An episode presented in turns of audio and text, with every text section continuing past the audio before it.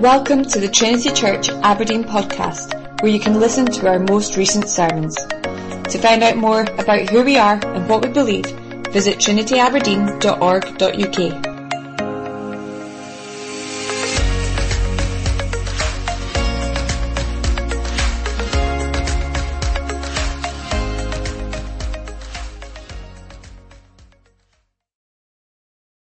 And would you please turn back in your Bibles to Mark chapter 14?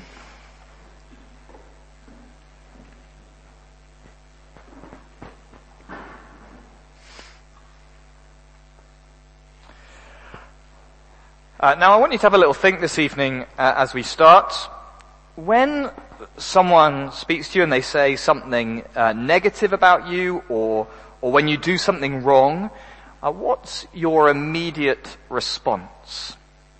Just have a think now. What's your immediate response? Is it to, to straight deny it? Or perhaps you switch the focus, well, I did that right, or at least I'm not like them. Or is there a security that allows you just to say, yeah, I was wrong. I'm really sorry. Because in the midst of it all, when hard things come at us, our responses show something deeper, don't they? They show our foundations to our life. What matters most? What's, what's driving our living? And in the midst of Jesus' last days before he dies, all that goes on shows foundations. It shows hearts. The pressure is up. And the events show us both foundations that shift and falter like a, a sandcastle in an earthquake, but also foundations that are solid, immovable. Because it's when life heats up, when things get tougher, that our hearts are revealed. And here in Mark's Gospel, things are really heating up. Jesus just had the Passover meal with his disciples. He was once again predicting his death, once again predicting his betrayal, and now uh, uh, now, throughout Jesus' life, he has experienced suffering. Okay, it doesn't just start when the nails are driven into his hands. But here as he gets closer and closer to the cross, the suffering uh, do ramp up and, and our hearts are exposed as it does so. Now this morning we saw, if you were here, that there were two plots, two plots coming together in these last few chapters. There's this human attempt to kill Jesus and God's plans for Jesus to die for the ransom of many. If you remember to be that Passover lamb for his people. Now, excuse me, keep that idea in the background as, as Jesus and his followers go into the night. But here, rather than two plots uh, as the focus, we get two groups. Jesus, the shepherd, that's one, and then his followers, the sheep, that's two. And although it starts Jesus with his followers, by the end of it, Jesus is alone and his followers are gone. So as we go through these extraordinary hours of the night, keep an eye on those two. How do we get from the, the wonderful Lord's Supper, Jesus with his followers together, singing, uh, eating together, to, to Jesus arrested, standing alone. Well, let's have a look. Now, now Jesus knows this is going to happen. He sees it all panning out, prophesied in scripture. Have a look at verse 27. And Jesus said to them, you will all fall away. For it is written, I will strike the shepherd and the sheep will be scattered. Now here Jesus is taking words from Zechariah 13. It's a prophesy, uh, sorry, a prophecy, a prophecy where God will purify his people through the striking of the shepherd. And he's, and Jesus is saying, this prophecy, it's about us. This is about now. I'm about to die. I'm the shepherd about to be struck by God's design and you are the sheep. You will be scattered. You will fall away. And not surprisingly, the disciples are gutted. They're, they're indignant. What a, what a letdown of a comment it feels like from their leader, their king. You can imagine that feeling of togetherness just kind of empties like the air from a balloon.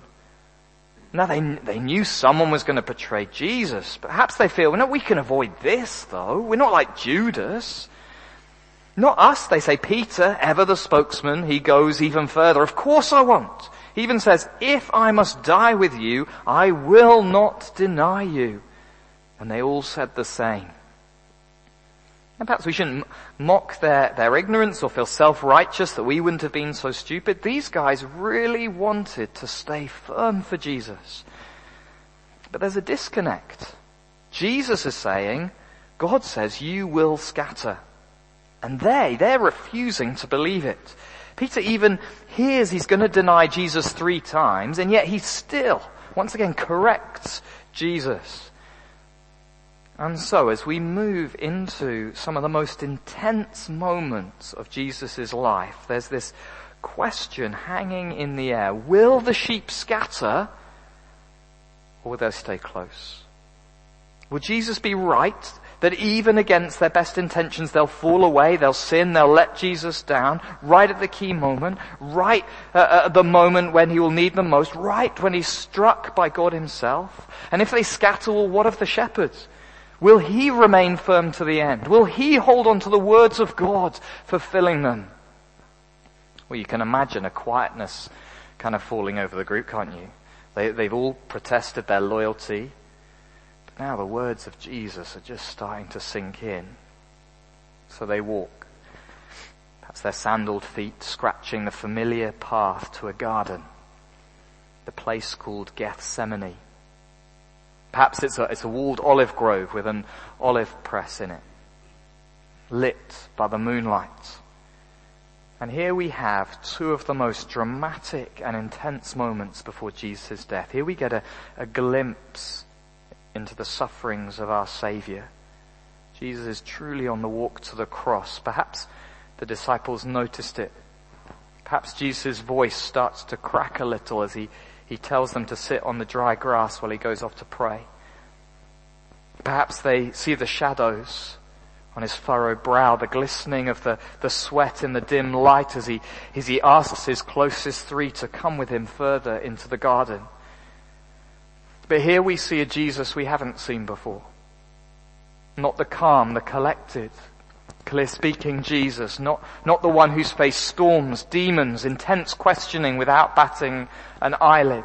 Verse 33, he began to be greatly distressed and troubled. He said to them, my soul is very sorrowful even to death. Jesus is entering here a world of agony that is shocking. He, he falls to the ground in utter desperation. There's such a weight on his soul, such a crushing experience of what he's about to go through. He sees the day ahead. He sees the path he's about to walk, the arrest, the trial, the flogging, and then the cross. Now many have faced death like that in a calm way. So what's different here? Well, see Jesus' focus. He cries out, remove this cup from me. That's how he puts it, this cup. Cup of what? Well, throughout the Old Testament, God uses this imagery of a, of a drinking a cup for experiencing God's wrath, facing the just punishment for sin. And, and here Christ sees before him not just his death on a cross, but something far worse. He sees his sacrifice for sin his death as a ransom, his, his body and soul experiencing the punishment of the sinners he's come to save.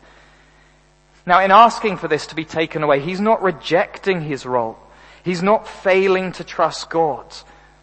Asking it for it to be taken away is the only right response to what he's about to face. He's looking over the darkness of hell and his soul is recoiling. He could never desire this kind uh, of horror, this kind of punishment. This is why he's in deep distress and sorrow. This is why he falls to his knees and cries out in anguish for it to be taken away. Because he sees the cup of God's wrath that he is about to drink. And yet in the face of it all, here is prayer. Abba, Father, remove this cup from me, yet not what I will, but what you will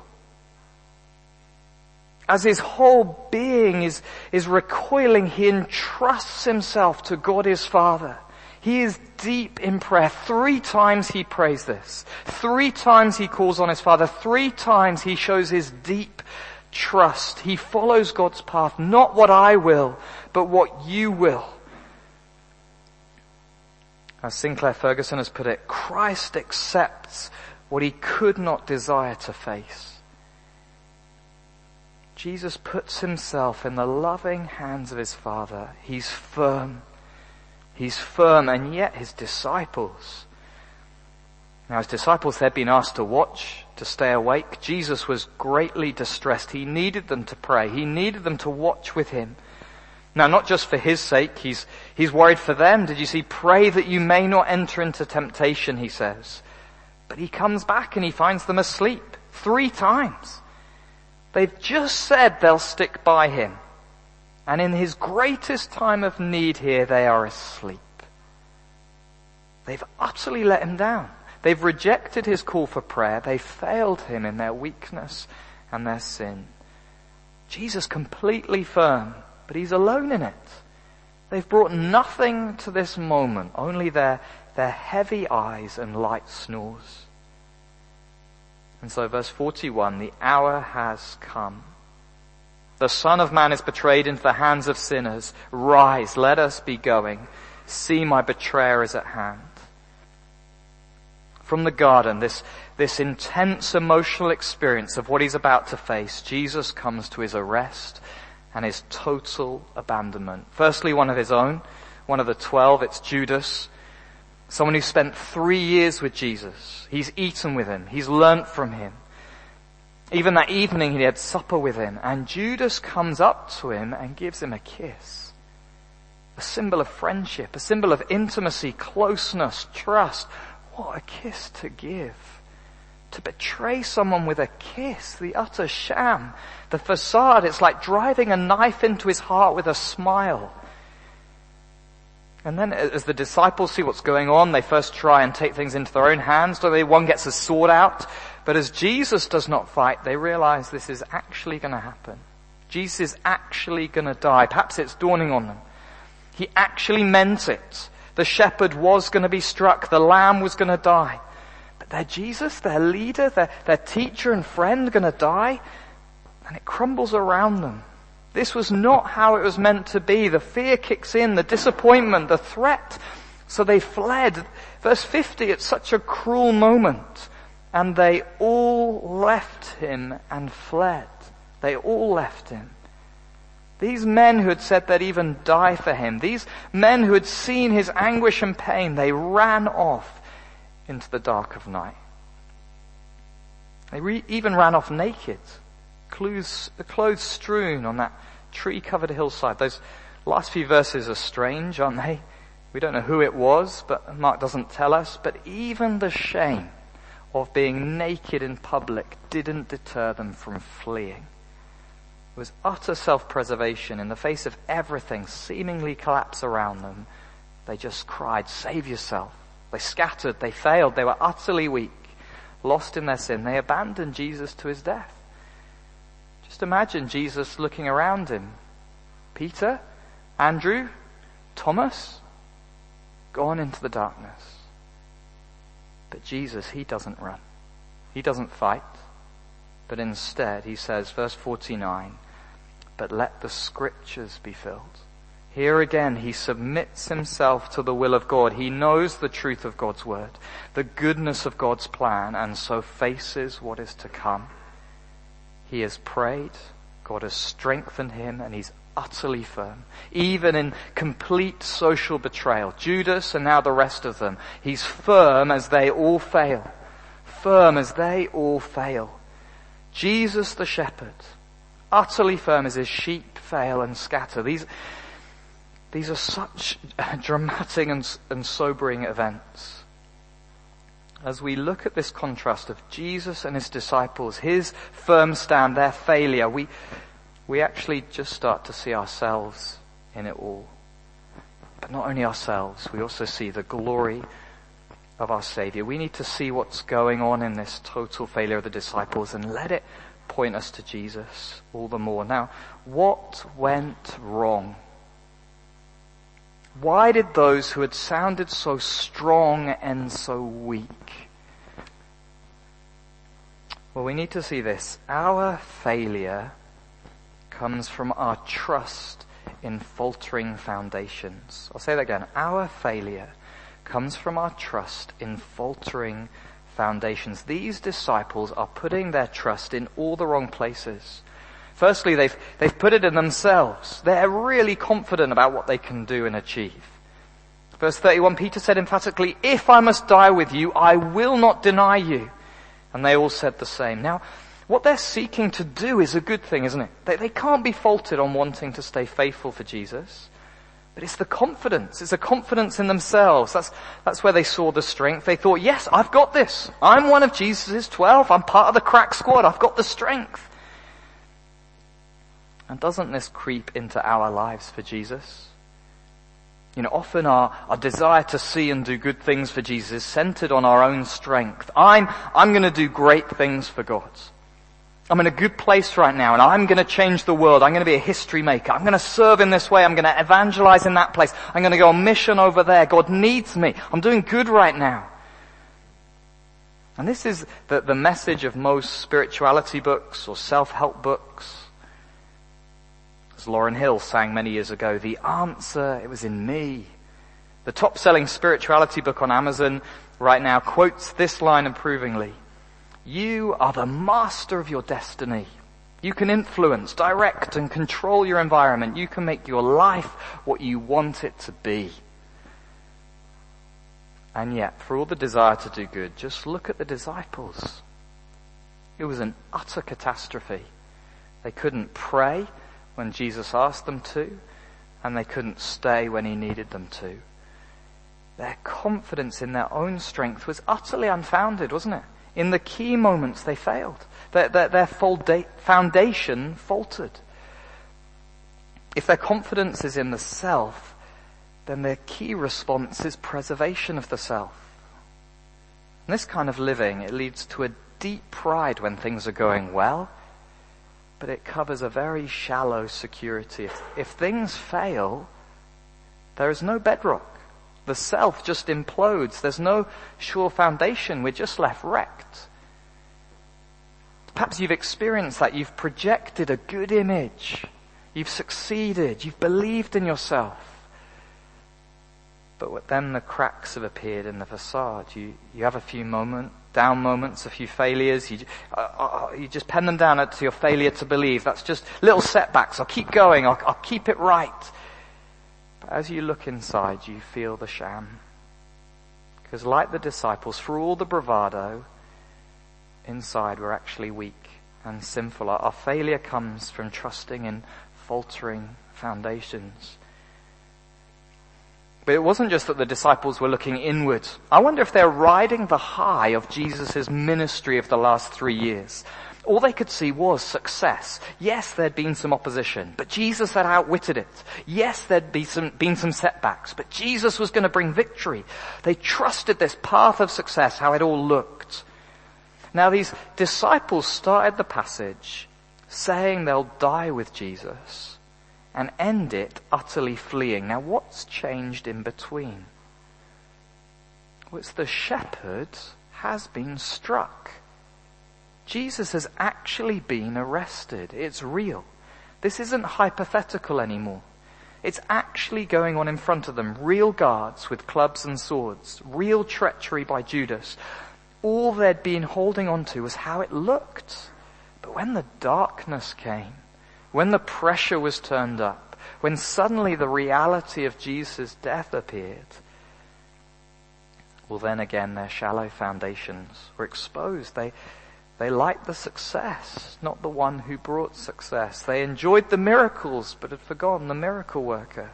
They'd absorbed the teaching, but abandoned the teacher even as they, they looked to Jesus, somehow they actually forgot Jesus. His words, His faithfulness, His trust of scripture. They forgot His care, His provision, His goodness to them. They were blind to the heart of the Lord as they looked on His demise. And perhaps as we get involved in Christian things, that's us. We love how things look. the church numbers, the popular minister, the lovely music. But when the hard bits appear, when church actually involves suffering, the hard work, the setbacks, the difficult decisions, the loss of members, no thanks. I don't want this kind of Jesus. This isn't for me. Or perhaps when it comes from outside, someone questioning your faith, they, they attack you for what you hold dear. Ah, but perhaps Jesus isn't as strong as I thought. I don't want this kind of Jesus. And we run. This is a temptation just as much for me as it is for you. You know, this is a great job that I get to do when things go well, but what about when they don't? Failure comes through trusting in faltering foundations. I suppose what I'm saying is this, we are not so different to the disciples as we think. As we look at them, it's tempting to think, we wouldn't have done that. We would have stood firm. But remember the end of the passage. They all left him and fled all, everyone. In our own hearts lurks that same trust, the same trust in faltering foundations, whether it's our own inner strength or, or perhaps the good bits of being a Christian. We would have failed him just like them. But have a look at Jesus. As we've seen, somehow in the most staggeringly intense and horrifying situations, he stayed firm. He was resolute. He was faithful when the disciples were faithless. He was firm when they fell. He was strong as they were weak. He was pure as they sinned. Just, just get this. If you remember nothing else from this evening's sermon, let it be this. Jesus was not only firm as everyone failed around him, not just firm as they failed, but he was firm for those who failed him. Jesus was firm for those who failed. Jesus, our Savior, was utterly obedient. He was completely obedient to the will of God. There was no sin in him. The book of Hebrews, when talking about Jesus in the garden crying out to God, puts it like this in chapter 5. He learned obedience through what he suffered and being made perfect, he became the source of eternal salvation to all who obey him. Jesus was perfect throughout his life, but, but as the intensity of the suffering and temptation grew, so did his obedience. He wasn't just obedient in the small things, but even in the very big things. As he looked into the abyss of hell, as he experienced the utter abandonment of his friends, he still trusted in God his Father. Rather than turning to himself, he fell on his face in prayer. Rather than only wanting success, he faced his betrayer. In the midst of it all, he still said, not my will, but your will. He still trusted in the fulfillment of scripture and the truth of God's words. And he did this all for the exact people who were letting him down. As his disciples failed him, he began to experience their hell, their punishment in their place. As his friends fled in fear, he walked towards his, uh, the death that would save those exact disciples. He wasn't sturdy for those who help themselves. He wasn't steadfast for those who get up and do better. He wasn't firm for the ones who think they just need to get stronger. He was firm for those who failed. And it's the same today. He's firm for us who fail. Jesus was obedient to death, even death on a cross for his people. His weak, sinful, frail, failing people. Isn't this extraordinary? What love! He's the rock. He's the anchor. He's the firm foundation for you. We, we mustn't come to this story and think the answer is to be more like Jesus and less like the disciples, to be stronger, not weaker. That's what we need to do, do better. But that's doing exactly what the disciples did. It's, it's back to believing in ourselves. We gotta solve the problem. We've gotta be better than the disciples, be better than Peter. Nor is the answer just to flip it round. Well, at least I'm not as bad as Judas. No, the, the whole story emphasizes it's only Jesus who stayed firm. Only him while everyone else failed. We cannot do it. Instead it's Jesus. He was firm for those who failed, who fail. He's, Here's where true strength resides. He's the solid rock, the foundation. He did this for us. Not just as an example, but to be the source of eternal life for us. His obedience means we can inherit life. His strength means we can know God. His love so we can be free. He faced God's wrath for us so that we might become God's children. And so we fall at the feet of Jesus Christ and we trust Him. Not ourselves. Not in surface successes, but in Jesus Himself. We trust in Christ alone for His glory alone. We, we take our hands off the weak, fraying thread of our own strength and we cling to the thick, unbreakable rope of His. We come to Him for forgiveness. We acknowledge our sin we, and our trust in false foundations, our failure, and we rest ourselves on Him, both for eternal safety and for our daily living. Now, this is hard because it means realizing we're not as good or as strong as we thought we were. But it completely changes the bedrock of our lives. Rather than based on changing things, faltering foundations, we rest on something immovable. Christ was utterly obedient. Nothing can change that. He can't lose his obedience. It can't be chipped away or shaken apart. And so this gives us a great security in life. Rather than trying to keep up pretense, we are loved securely. We're part of God's family even as we find weakness and failure in our lives, it doesn't have to rock us. It doesn't have to send us into a downward spiral because we know it's always true and we know our value is not based on it. As our church life struggles, as we see weakness and pain, we don't lose hope because our religion isn't based on what it looks like, but on Jesus himself our defender, our savior, our Lord. And what's amazing is that as we trust in Jesus, we start to look more like Jesus. Now, not that we have our own gardens of Gethsemane. None of us are facing the ultimate wrath of God for sins of many. But as we have Jesus as our security, as we have Jesus as our strong foundation, we start to grow in our trust in God's word like he did. We hold on to his promises. We let his commands uh, and guidance steer our lives even when it's hard.